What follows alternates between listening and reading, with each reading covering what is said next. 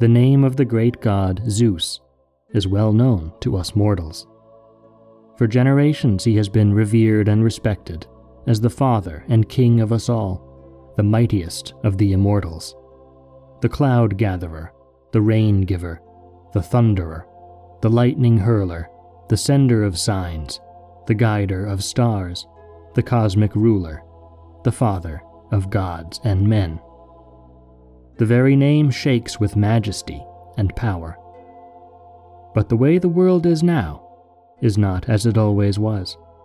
And before he won his kingship and the Olympians rose, the beginnings of this great god were in darkness and danger.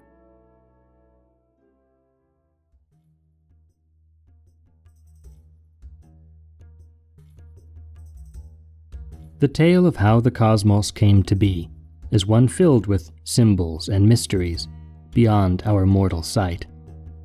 A union of earth and sky personified, the vast beings Gaia and Uranus brought multiplicity and diversity to the universe, and the mighty race of Titans was born. But Uranus, they say, tried to prevent this tireless, limitless generation of new life from Gaia and held her back from giving birth by imprisoning her in one long embrace. He threatened the universe with a barren stagnation, breaking the cycle of new creation and trapping it all in an unmoving, unprogressing state of slow decay. At last, their child Kronos, the Titan, through Gaia's arts came armed with a crude sickle honed from sharp flint, and with it freed his mother breaking her prison like union by castrating Uranus and sending his father into the outer darkness. Again, the universe grew, with Gaia freed, with Kronos' brother and sister Titans freed. His reign over the heavens and earth began, founded in the blood of his father. The poets say he ruled over a golden age in that new morning of the world when heat and cold didn't battle with each other. The seasons hadn't yet begun their mystic dance, and one lovely climate stretched from pole to pole. When the trees bore fruit and the vine bore purple clusters of grape all the year round, and honeydew dripped from the laurel and juniper, which are now so bitter. When flowers of every color filled the air with never ending fragrance. When lions frolicked with lambs, and the serpent was as harmless as the dove.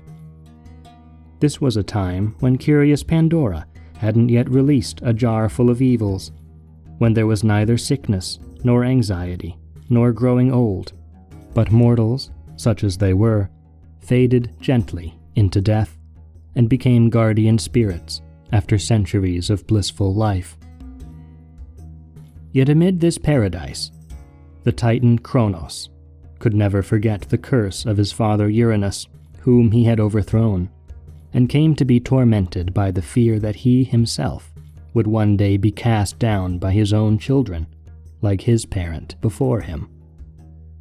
Consumed with this fear, he resolved to keep a firm grip on his rule, and he would do so with a savage design. As soon as his wife, the glorious Titan Rhea, bore him a child, he would swallow the infant whole as soon as it was born. Rhea lost five of her sons and daughters to Kronos this way, whom we would one day know as Hestia, Demeter, Hera, Hades, and Poseidon. But in due course, she felt herself ready to bear yet another, and she knew this child too would become one more gruesome sacrifice to a mad husband.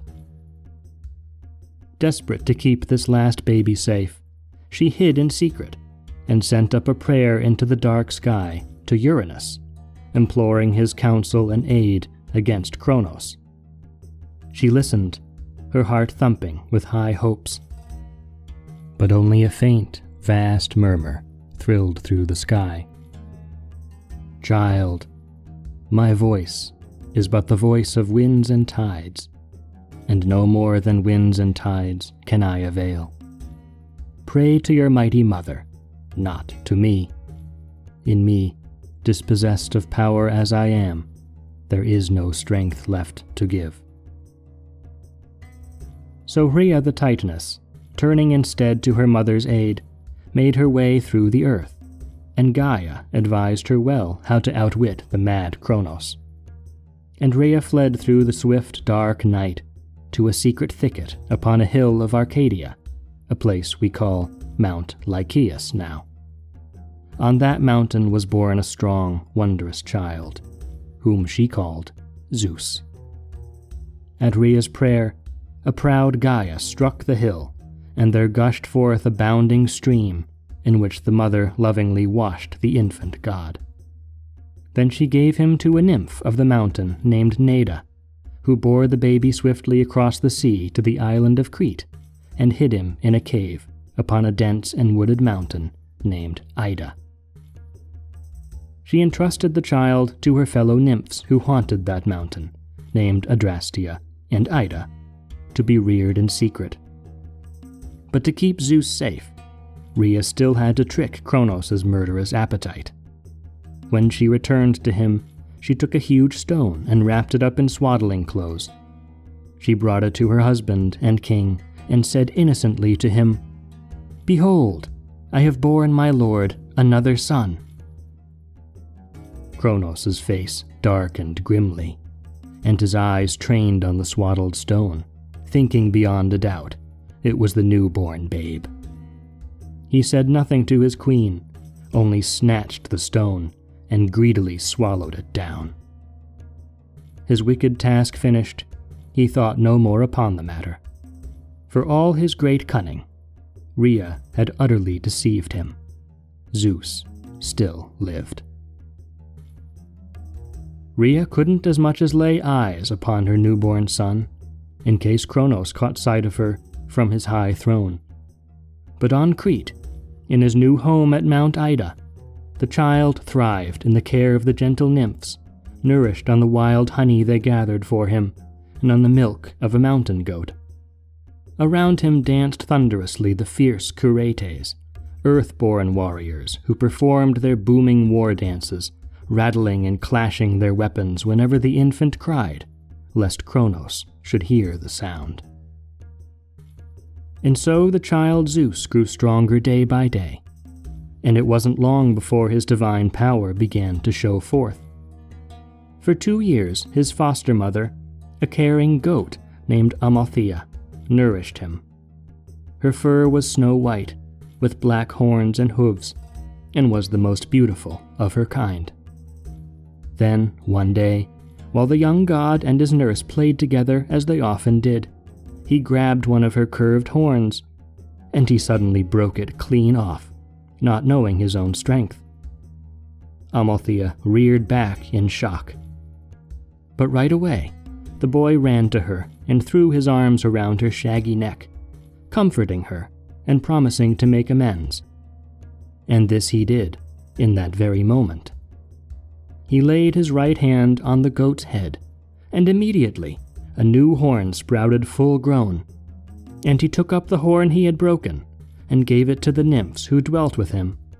And in time, the magic of that horn would prove itself, becoming a horn of plenty that would bring forth unending food and drink.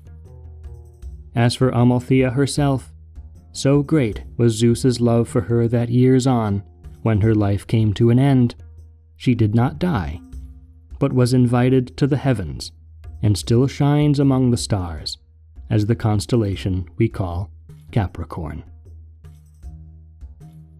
Now, when Gaia saw that Zeus had come into the prime of youth, she sent to him one of the daughters of Oceanus, the Titan who ruled over the vast ring of waters encircling the earth. His daughter was Metis, a name whose very meaning is wisdom. She arrived at the island of Crete and stood before Zeus on Mount Ida and said, O future king, I have come here with an errand for you. And Zeus answered her, Is this errand from an enemy or a friend? Who sent you, and who are you? And the wise one replied, Metis is my name a daughter of ancient Oceanus, and my errand is from Gaia, the mother of us all. She bids you take this herb I have here, and go straight to Kronos in his golden palace on high. Don't tell him who you are or where you've come from, but persuade him to swallow this herb. It will work evil for him and good for you. Don't delay, for the hour is at hand when Kronos must pay the full measure for what he did to his father, as the fates have ordained. Taking the magic herb, Zeus then arose and went up to the heavenly royal hall. There he found Kronos feasting and gulping down honey colored nectar, the wine of the gods. Kronos asked the stranger who he was, and Zeus responded, I am Prometheus, the son of Iapetus your brother, who sends his greetings with me. Then Kronos, suspecting nothing, bade him welcome, and they drank cheerfully together. But when they had gone on through several rounds of nectar, Zeus put Gaia's herb into his father's cup, unseen by the Titan. And Kronos no sooner swallowed his next draught from the cup than he lurched forward, clutching his stomach, and vomited from his giant mouth first the stone that Rhea had given him instead of Zeus, and then, following soon after, two sons and three daughters, emerging fully grown and majestic as gods Poseidon, Hades, Demeter, Hestia, and Hera. Right away, Zeus revealed himself to his siblings, and the young gods seized their Titan father and bound him in chains. For all his cunning and crimes, Kronos befell the fate that he had always feared. But with a mighty bellow, Kronos cried out for aid to his kindred Titans, in a voice like the tempest's roar, and they came swiftly in their power. The young gods knew they couldn't stand before their combined strength, and so they fled from the heavens, finally taking shelter on the cloud ringed top of Mount Olympus, the great peak shrouded in eternal snows. There on Olympus they remained, constructing first a stronghold, and ultimately, one day, a glorious palace that oversaw the whole world. And so it happened that Zeus and his family are called Olympians to this day.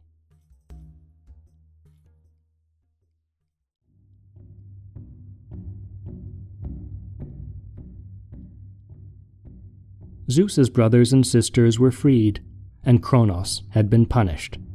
But war was brewing. The Titans occupied Mount Othrys, to the south of Olympus, and the broad plains of the land of Thessaly even today bear the scars of the struggle that was to ensue in its shattered rocks and jagged landscapes. The storm clouds of a cosmic war were gathering, when the earth and heavens would be plunged into an epic conflict between the Olympians and the Titans. Rule over all the universe hung in the balance, and the cycle of violence and vengeance with each successive generation ground on. The great Titanomachy, the war against the Titans, had begun.